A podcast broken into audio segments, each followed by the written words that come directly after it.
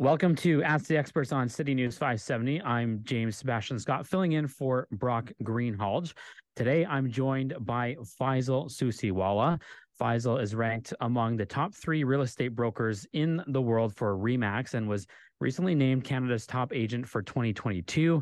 Faisal began his career at 18 years old and has been providing outstanding results to clients for more than 30 years, most notably with REMAX Twin City Realty. Faisal is here today to talk about the recent Bank of Canada decision to raise interest rates by 25 basis points and many more topics along the way, and to give you some more information on real estate terms that you need to know as well. Welcome back to the show, Faisal. Thank you for having me on, James. So if you're interested in any of the information that is provided today, you can reach out to Faisal. You can start your journey at homeshack.com, and you can also call him directly, 519-624-5555, or by email at faisal@homeshack.com. Faisal, thanks again for joining us today to talk about the real estate market here. So I guess just to start, what's kind of the market update for us here that you have put together for us today? So, you know, we've had a very strong first half of year. It started strengthening right after the Bank of Canada early this year announced that they would not be raising interest rates.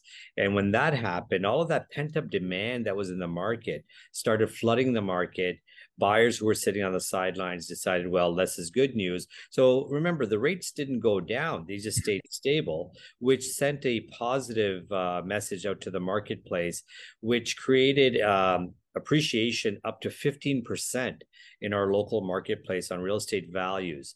From November of last year to May of this year, we were up 15% on the average price of a home. Now, of course, that started declining as soon as June rolled around and there was a 0.25% increase in the market. Then we had an adjustment again. But the market sentiment's been very positive up to now. There's a little bit of fear-mongering that's going on with, you know, rates and what's going to happen coming into the fall and that type of thing. But we saw that, you know, whenever there is something that happens in the marketplace, the first action is to pause. And that pause creates pent-up demand, which then creates an influx of buyers, which creates that vicious cycle of bidding wars and home selling for well above asking price.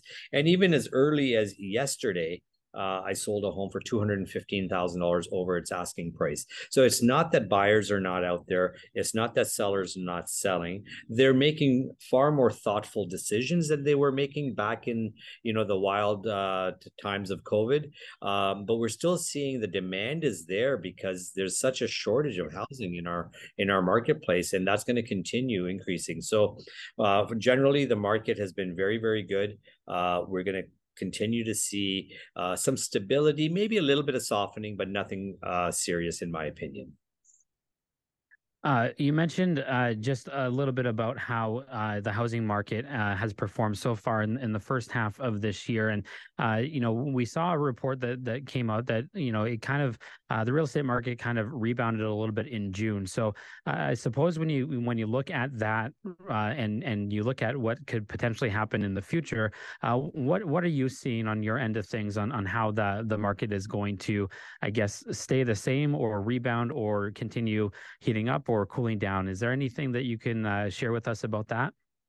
Well, with every 0.25% increase, my experience has taught me that we see a 2 to 3% decline in property values, because the same amount of mortgage payment needs to be able to purchase. That purchasing power is now declining, so the value of the home needs to match the purchasing power. For example, if $3,500 a month was getting a $700,000 mortgage when the rates were 2.5%, when the rates are 5%, that $3,500 is not going to get a $700,000 mortgage. So the value of that home is going to have to match that. So we're seeing a lot of that happening. But on the flip side, the unintended consequences of all of this going on is that buyers are unable to buy because of the rates increasing, their payments increasing, so they're going into rental properties. Now, landlords are saying, well, my mortgage payment is going up because my renewal is coming. So So I need to charge a higher rate for the rent. So instead of $2,800, they're charging $3,000 a month for the average townhome that's out there. So there's going to be some volatility in the market. We're going to see a little bit of a dip in the market coming into the fall. There's no question about that. But that doesn't mean that there are not going to be buyers out there for your home. And it doesn't mean that there won't be inventory in the market. You just have to be out there at the right time, get the right advice, and be ready to trigger. You know, we look back 5 years, and you never say, I'm glad I didn't buy 5 years ago. You always say, I wish I'd bought then, or I wish I'd bought more then.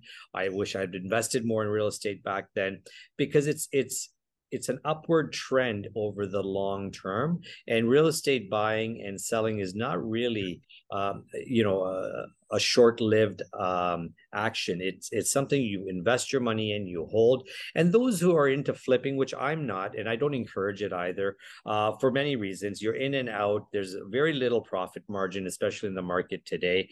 And then you're getting taxed based on, the tax laws are changing where you're being taxed as an income. And so you don't really have a real upside. So we will see, I think, some volatility in the market coming into the fall. But overall, real estate is still the best investment opportunity that's out there, and everybody needs a home to live in. So we're going to see the market continue to be at least stable for the next 3 months. Faisal, you mentioned a few times that there are still buyers out there, even though there's some of that fear mongering that you mentioned, but also some of that, I guess, people being scared to get into the market at the way that the interest rates are going up now. So I guess just with the inflation and the interest rates, could you go into a little bit more detail just about what people are feeling when it comes to buying a house with interest rates going up and with inflation going up as well, driving the price up? There's lots of frustration in the market. And this whole interest rate, Bank of Canada Act, it's a double-edged sword. So on one hand, you've got the Bank of Canada saying we need to raise interest rates because it seems to be the only tool in their toolbox is let's raise interest rates to get inflation under control. So by raising the rates last month, 0.25%, the inflation went down to 3.4%.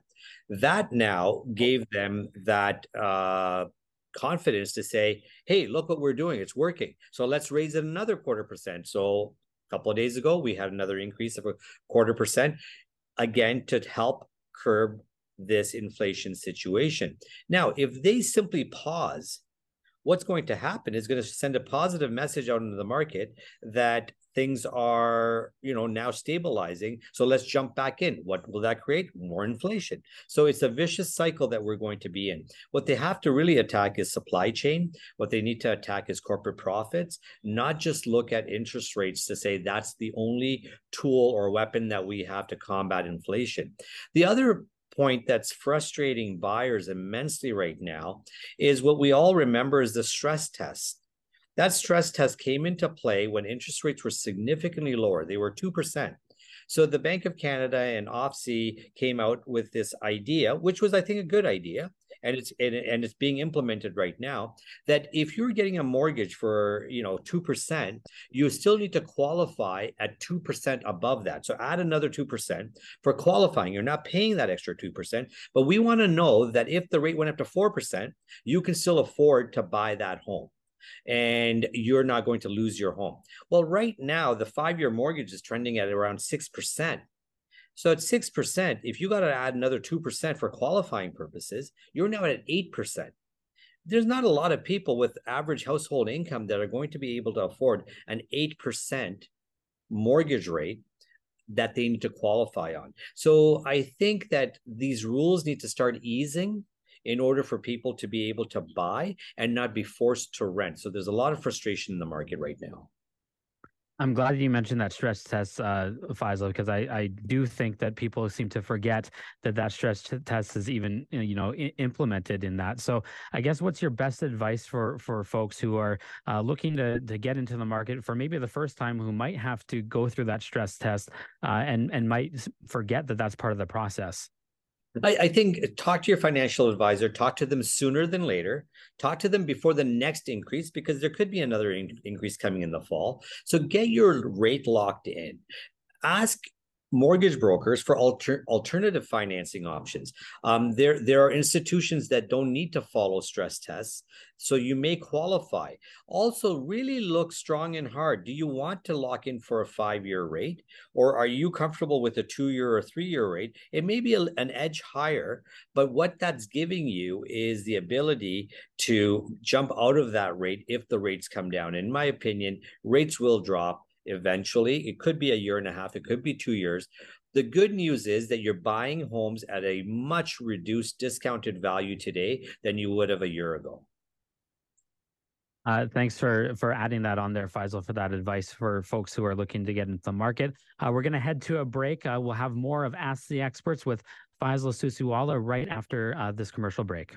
It's 570. I'm joined today by Faisal Susiwala, and we're talking about the latest market update in Waterloo Region locally here, and some interest rates talk that we had in the last segment. We're moving into another segment here about popular new home sites around the region and some of the best places to buy or invest. And we're going to get some advice here from Faisal, who sees this every single day and is fielding questions from folks who are looking for those popular new home sites. So I guess start with that, Faisal. What are people mostly looking for when it comes to buying? And then we'll get into the best places to buy and invest after. Well, one of the main advice that I'm giving to buyers right now is that don't look for your forever home. Don't look at that house that you've been dreaming of, and you need to, and don't bite off more than you can chew. Get your foot in the door. Yes, interest rates are higher than they were, but prices are significantly lower than they were. So look at the opportunities that are out there, both in resale and in new. Now, you mentioned new, and with the new home sites, you have to be very careful. You have to make sure that the builder or the developer that is promoting the site, number one, has now aligned their values to what the new prices are. So when we look back at February of 2022, the average 2,000 square foot home had hit a value of around $1.3 million. And a builder would sell that same home for $1.4 million. So granted, $100,000 more, but you got a fresh new home, you pick your colors and whatnot. Builders' costs were significantly higher last year because material costs had tripled, quadrupled, supply chain was an issue, getting labor was an issue. So there was a lot of cost that was added on to that. Now we look at the average 2,000 square foot home, it's hitting around $1 million. So it's dropped $300,000. I don't believe, and I could be wrong on this, that a builder had $300,000 margin in his or a profit built into that home that they were selling in 2022. So they may drop $100,000. So now there's a major gap between resale and brand new. So walking into a brand new home site today, you may not get the right value. Now, granted, there are sites that are out there that are brand new where the builders have adjusted, and we're promoting several sites right now as we speak where we've seen those adjustments happen. One is Viva, which is in Kitchener off of Queen Street on Mill Street. Stacked townhomes starting at $375,000. That's phenomenal. It's a one bedroom. And my philosophy is get into the game. Don't sit on the sidelines, because you're not going to score at all if you're sitting on the sidelines. And even if it's just buying that first home, even if you're not going to move in, buy it, rent it out, because we do know that rents are extremely high right now. Population growth is occurring. There isn't enough homes out there in the market to meet the demand. So we know that there's going to be value, and that may become your first home. That may become a forever investment property for you. It may become a home that you can downsize to later on. So that's an awesome site that I'm very confident that will do well, especially because the builder has adjusted the values to today's market. They're not still trying to get, 2022 prices, because, resale homes are not getting that. The other one is Arbor Park, which will be coming out in hopefully the next month and a half to 2 months, which is at Westmount and Northfield in Waterloo. And they're also stacked townhomes, and they're starting in around that $400,000 mark as well, close to the LRT, close to the university, close to the expressway. So these are all phenomenal sites that keep an eye on my website, homeshack.com, and I'll be introducing these sites that'll be hitting the market soon. So those those are some options that you should look at, but don't discount resale. Resale homes are fantastic. There's good opportunities. You may get something with an in-law suite that you can rent out, which is a mortgage helper. And let's face it, today we have to look at, you know, multiple streams of income to make ends meet. And if it means that you need to buy a duplex instead of that home with a white picket fence around it, then so be it. But don't wait until the market is increasing again. And it's that herd mentality that's going to hurt you.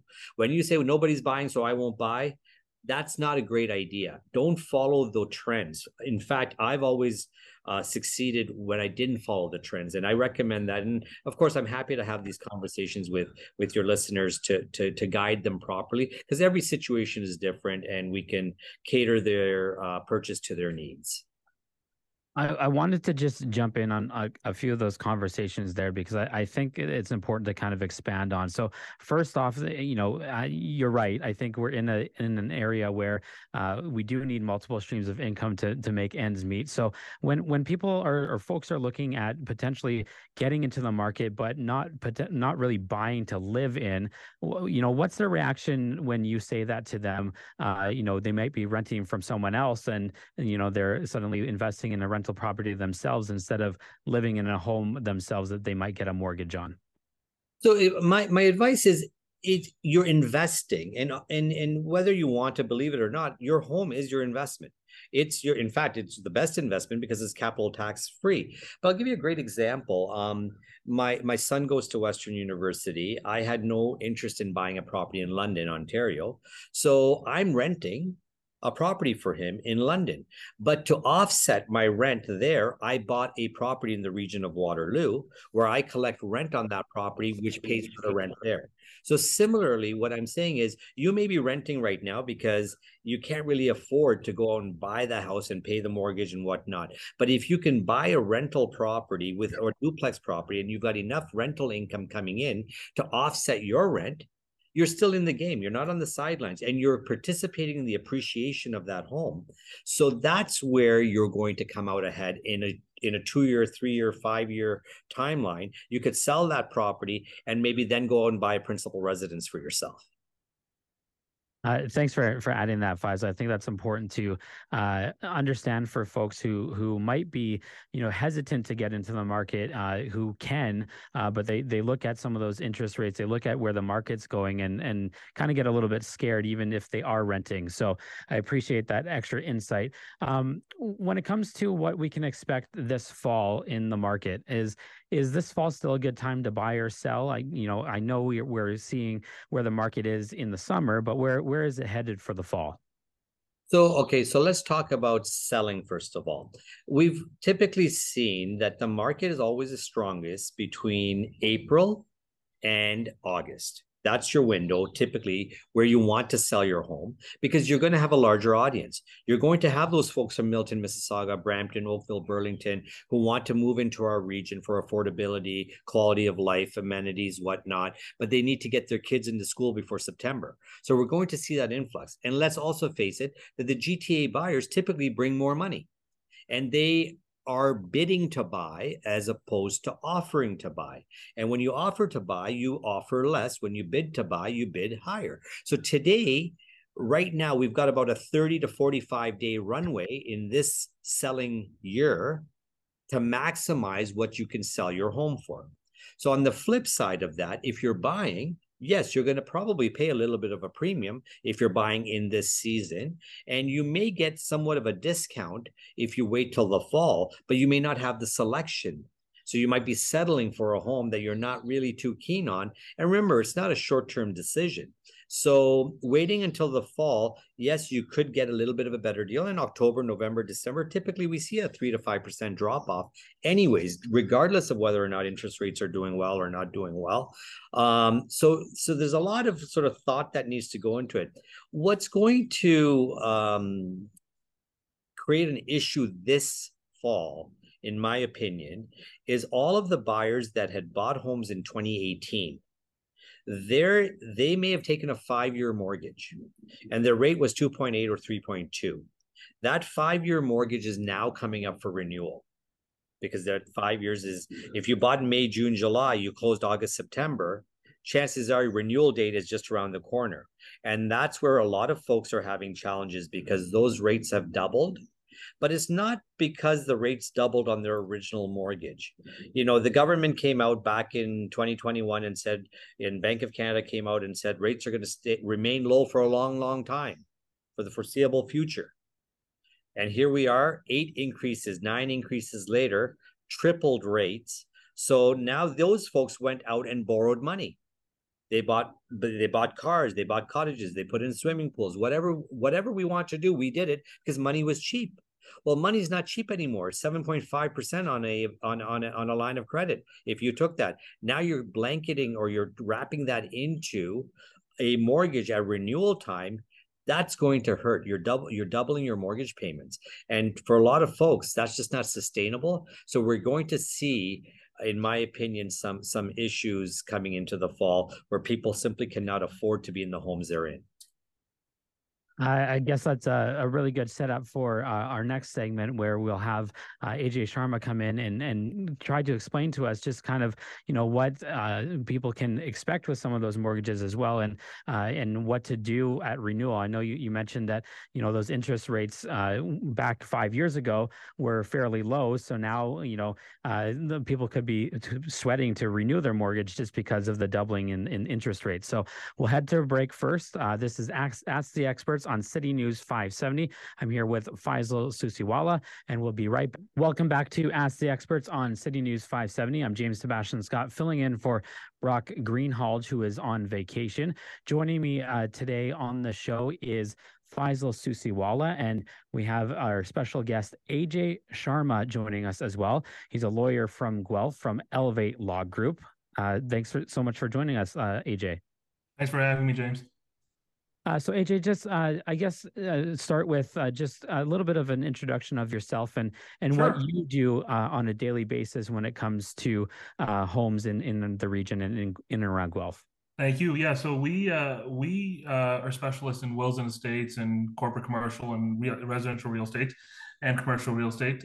We make sure that our clients are represented to the best, you know, to the full extent of. You know, our service offering. So, you know, on closings, 99% of the closings go well. There's 1%, there's always a little bit of hiccups, whether it's, you know, the seller not doing what they're supposed to do, or the purchase not doing what they're supposed to do. So we work with, you know, we work, I think, hopefully well with all our other lawyers in town and the people that we deal with to come up to successful resolutions. And we try protecting our clients. So if you're purchasing, we make sure that the selling home on title doesn't have any title defects such as liens or CRA liens or anything that would affect your ownership of the home and the bank's mortgage on the home. And so that's what we do.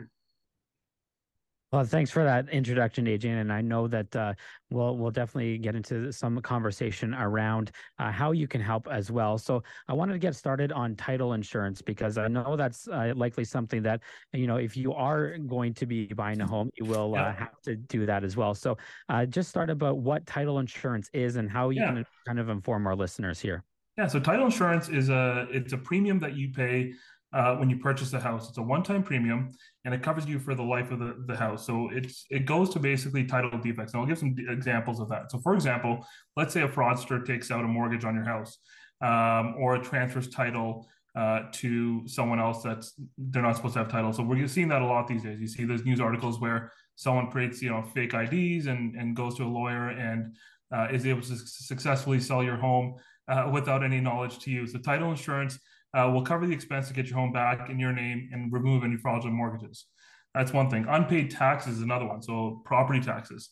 Our firm has a mandate that we always order a tax certificate for the purchase and sale, because that gives us a snapshot of you know, what taxes are, how much has been paid, and so on and so forth. So we don't run into this issue a lot, but it does happen time to time where there's tax arrears. So what happens with that is the you know, title insurance will come in, pay off the tax arrears, and then go after the selling party to clear all that up. Another one is open permits on the property. So for example, if you know, the previous owner of the house got some work done in the basement or made some renovations and they didn't get any permits, and the city comes knocking, title insurance will not only work with you and the city to rectify any of the issues, but also bear the expense to getting your house up to the city's standards.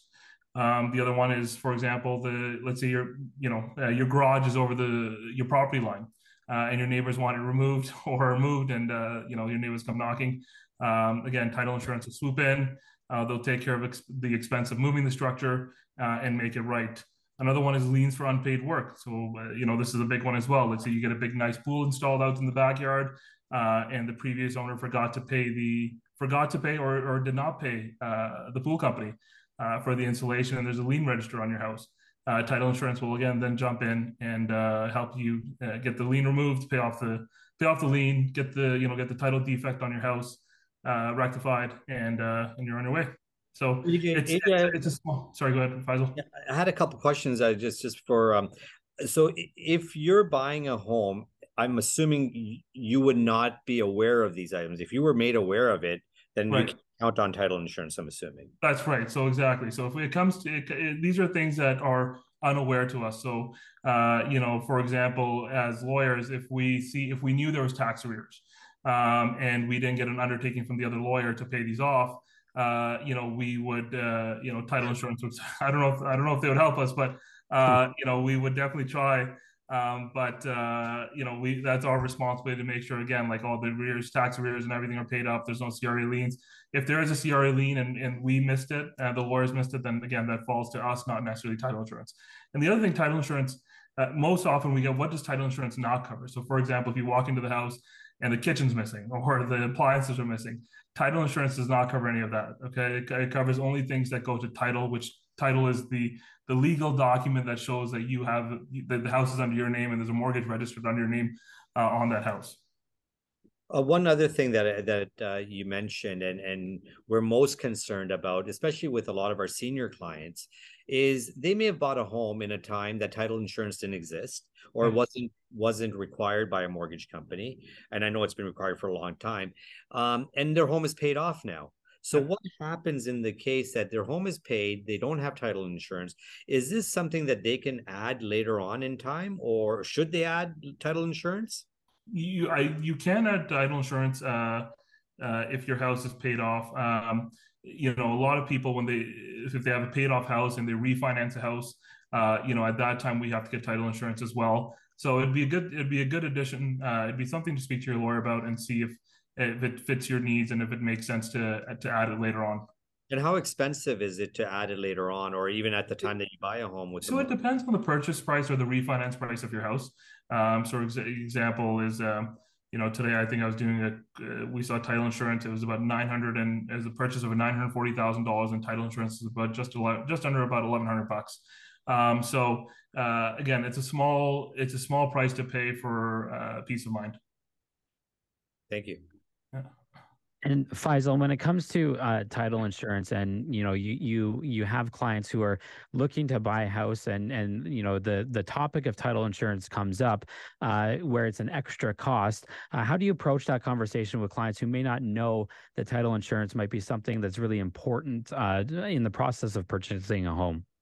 Well, I make a point of letting my buyers know, like, generally what things in addition to the purchase price they're going to have to pay for land transfer tax, legal fees, title insurance, all those things. But I always refer to the solicitor to give them an outline. And AJ's really good at that. He gives them a, right exact amount. So there's no surprises, right down to what's applicable as far as HST, what the land transfer tax is going to be. And as AJ said, there is no sort of average cost. It's based on the purchase price. So we can't really quote that out. So it's always good just to talk to your lawyer, ask them those questions. And what I like about what AJ does is that he gives a complete price. This is what it's going to cost you, and there's no surprises at the end. And that's where we as realtors, and I'm sure nobody likes that last minute phone call saying this is like way more than I was expecting to pay. So get all your information, do your due diligence ahead of time, and that's, so I always refer that back to the lawyer to give those answers. And AJ, for you, when it comes to clients that you're working with and title insurance comes up, is there a one-stop shop where they can get this type of information before they even contact you, so they're well aware of something that they need to add to their process? Yeah. So, every lawyer deals with different, there's a number of title insurance companies out there, from FCT, Stewart Title, Chicago Title, there's a number of them. And it's every lawyer deals with different title insurance provider. So what they can do is, if they want to learn more about it, they can either speak to their lawyer, and the lawyer can provide some verbiage around and some pamphlets around, or digital brochures around what title insurance is, what it covers, so on and so forth. Alternatively, they can do their own research and just hop online and look at the different providers of title insurance and what they offer and what makes everyone, they all cover generally the same thing. Each obviously insurance provider has their own little tweaks, but 99% they cover the exact same thing. Thanks for both of you for taking some time to talk about title insurance. We're going to head to a break. And just after the break, we're going to talk about power of sale and conditions and offers that buyers should be putting into an agreement. So we'll talk about all that right after the break, right here on Ask the Experts on City News 570. Welcome back to Ask the Experts on City News 570. I'm James Sebastian Scott, filling in for Brock Greenhalgh. Joining me is Faisal Susiwala and AJ Sharma. We'll continue our conversation today just about power of sale. So when it comes to that, Faisal, what do people need to know about that? And is it something that people can buy under when it comes to power of sale? So power of sale is something, so it's almost a term that we forgot about. For the last 10 years, I don't recall ever being involved in a power of sale situation. However, unfortunately, in the last 3 to 4 months, I've had to list 3 homes that have been under power of sale. And that's primarily where, the bank takes the power to sell the property. And AJ is the right guy on our panel here today to explain, how that ends up happening. So I'll turn it over to AJ. And AJ, maybe you can just tell us, how does somebody end up going under power of sale? So power of sale essentially basically means is that you have defaulted on your mortgage or mortgage terms. You've done something to either make the bank or the lender upset, and you can't remedy the situation. So what they do is they'll the first step is essentially that you can't pay your mortgage or the loan. The second step is the lender or the mortgage company will deliver a notice to you saying, hey, listen, you haven't paid the mortgage in 3 months, 4 months. We're giving you a chance to catch up and make good on your payments and remedy the situation. If you're not able to do that as well, the bank will have to go through the court process and get legal permission to then basically chain the locks on your door and have you removed from the house and put it up for sale to sell and then recoup their money that way. So that's essentially the process. It's unfortunate. It's a long process. It's a difficult and expensive one as well. But it happens time to time, and it's just unfortunately one of those things that you have to bear in mind when you purchase a home. Are you seeing a lot of that right now, AJ? Yeah, we're not seeing a ton of it right now. We haven't seen a ton of it. Like I said, I'm hoping we don't see it. It's not something we rather see. We would like to avoid that situation, but I'm sure. It is happening, like you mentioned yourself, Faisal. You're putting some for power of sales on now. So yeah. Yeah, and I'm finding you're not necessarily, the idea of a power of sale is a little bit misleading because people think, oh, it's power of sale. I'm going to get a fantastic deal on this home. Yeah. It actually, typically, it's not a fantastic deal. And there's a lot of risk associated with it. And correct me if I'm wrong, AJ. But first of all, as soon as the home goes power of sale, you get sort of the vultures are out there trying to get the best possible deal, but they don't realize they sometimes overpay for it. Absolutely. No warranties that come. No on. Reps and warranties. It's as is, where is. So you can walk into the house and usually, unfortunately, sometimes that's what happens, right? You buy a power of sale and the people that have lived there, the family that lived there, are leaving in a very unfortunate situation, and they are not happy about leaving. So they will, they won't be nice when they're moving out. They won't be. They won't take any protection or precautions moving out, so they'll probably bash up the walls and the kitchen and so on and so forth. But as a power of sale, you're buying as is, where is, which basically means that there's no reps and warranties. If the drains are all clogged up. Again, your headache. If the appliances don't work, your headache. If there's no kitchen, your headache. So, you know, like Faisal said, like the vultures will swoop in pretty quickly, but it's not that, I would say, lucrative if people are, you know, thinking they'll get away with this deal. So when it comes to power of sale, then AJ and Faisal, you can jump in on this too.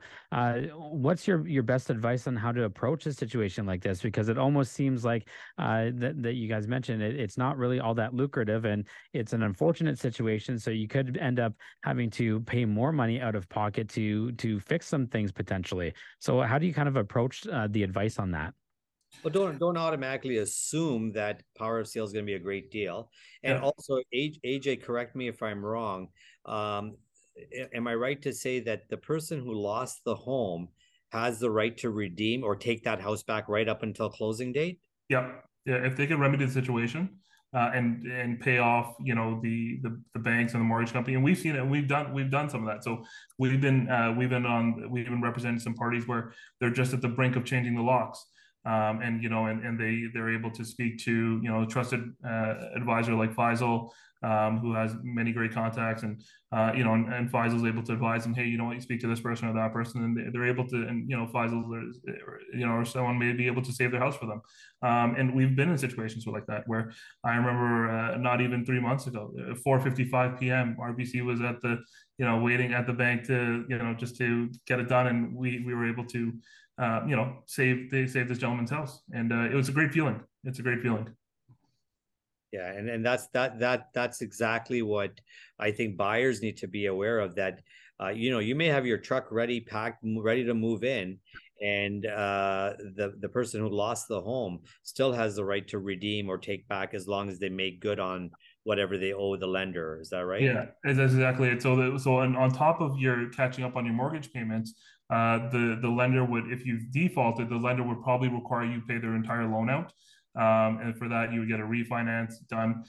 Then there would also be a lot of legal fees added to that, because it's as a result of your actions that the bank has to take certain steps to go to court and you know, start the power of sale process. So those costs are borne by you as well. And so, you know, it's not only just catching up on your mortgage or paying them out completely, it's the added legal costs that come with that that process to get your home back. Yeah, and I'd like to just jump in on one example of that.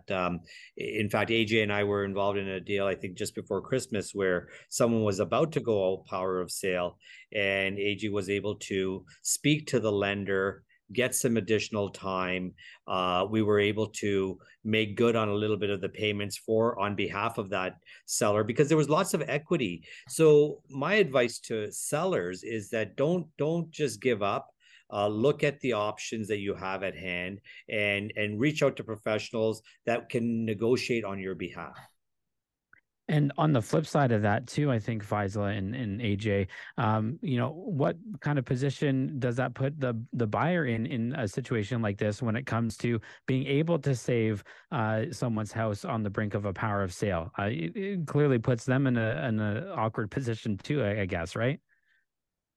Yeah, well, yeah. I mean, the buyer is more concerned with just being able to buy that house, right? But I think it's important that the buyer understand the risks that they're taking on, that there's no warranty. They could be buying a lemon. The bank is not going to warrant anything to them. And they still run the risk of that person who lost the home could redeem it before the closing date. Yep. Thanks for adding that in, Faisal. I appreciate that too. AJ, is there a final thought on that? You know, like I said, you know, we haven't seen too much of it. I hope we don't see too much of it. It's an unfortunate situation, I think, for everyone that's going through the process. But you know, it is just it's one of those things about owning a house. It, you know, it can happen, and you know, it just yeah. That's, you know, those are the final thoughts on that. I want to transition now to conditions and offers that buyers should put into agreements. So, what's the advice that you both would give to people about conditions right now? Well, I'll just jump in the beginning here. So conditions are a tricky thing, especially when you're buying a home and you're dealing in a multiple offer situation where you're competing to buy. At that point, if you're conditional on financing, on inspection, on the sale of your home, it really reduces your chances of buying that house or winning that offer. Even if your offer is higher, but you have several conditions in your offer, it's unlikely that the seller is going to choose your offer over the other. But there are also clauses that are very important to add into an agreement of purchase and sale. And I'm sure AJ comes across this all the time, where you're probably looking at an offer saying, well, you should have put the stigma clause in there, or, pay out your leased items clause in there. So maybe AJ can jump in on clauses that buyers should really insist on having in offers. Yeah, I think it's a very different market than 2-3 years ago, and Faisal can attest to that. 2-3 years ago, any conditions would have been sort of, your offer would have been sort of thrown away. Today, the conditions are back. It's just that type of market now with the mortgage rates and the changing landscape of the real estate world today. And there are some conditions that do protect you, such as a financing condition. If you're buying a condo, status certificate review. Like Faisal said, so if there's an AC unit that has been provided by, there's a lien on the property because, you purchased an AC unit and that needs to be sort of removed from title. So things of that nature. Again, that's what lawyers are here for. We look to title to see what it is that needs to be removed and needs to be kept there. For example, like I just said, if there's a notice of security interest, we'll ask the other lawyer to have that removed. And that's a standard clause in most purchase agreements. On the sale side, really not much. I think the purchase side is where most of the liability is in terms of of the clauses and the most protections afforded to the purchasers on that side. Just going to go back to you on that, Faisal. Just about what's your best advice, I guess, when it comes to conditions right now in this market? I think there's certain, not so much conditions, but you almost want some warranties. So conditions can be tricky. If you're not competing, absolutely put the inspection clause in there. If you are competing, try to get the inspection ahead of time or get a report ahead of time. So get ahead of all of those things. If you're buying a home and you're not sure of the financing, make sure you've got a pre-approval at the very minimum and ensure that the banker has pulled your credit, knows that you qualify, that there's no skeletons in your closet that they're going to discover after the fact. But things like, conditional sales contracts, know about that. Ask the seller about hidden defects. And AJ, correct me if I'm wrong, but if a buyer doesn't ask about hidden defects, is the seller obligated to disclose defects of their home? Because it's really a gray area. It is a very gray area. We get this all the time. For example, we just did a closing last week and, they were removing the flooring and there's mold found. The purchasers, our clients, called us and said, "Hey, AJ, we're removing the flooring, we're doing reno, we found mold. Is there anything we can do about this?" And it's tough. It's a tough conversation to have because you would have to prove that the seller knew about the mold and then purposely did everything in their power to hide the mold so you wouldn't find it. How do you go about proving that? You'd have to go through litigation, and it's a very expensive and long process to prove something like that. But it's one of those things, caveat emptor, which basically means buyer beware. So when you're buying a house, you have to understand that the risk involved with it. You have to understand that there is, there may be some issues that was not known to the seller or the purchaser, but even after an inspection. For example, things behind walls, things under the flooring. These things are hard to detect and find unless you do a very invasive inspection, which the seller will not like, or the seller's agent or the lawyer will not like as well. If you start drilling walls and trying to see what's behind the wall, or start drilling holes in the floor, and then you walk away from the deal, I don't think anyone's going to be very particularly happy about that. Gentlemen, thanks so much. I think we could probably talk about this a lot longer in depth, but thanks so much for taking the time to inform us about some of these issues. We had Faisal Susiwala joining us on Ask the Experts, as well as our special guest here, AJ Sharma. AJ is a lawyer from Guelph with Elevate Law Group. And of course, if you're interested in any of the information that was shared on the program today, you can always reach out directly to Faisal. You can call him at 519-624-5555 or by email at faisal@homeshack.com. And Faisal, your website is homeshack.com as well.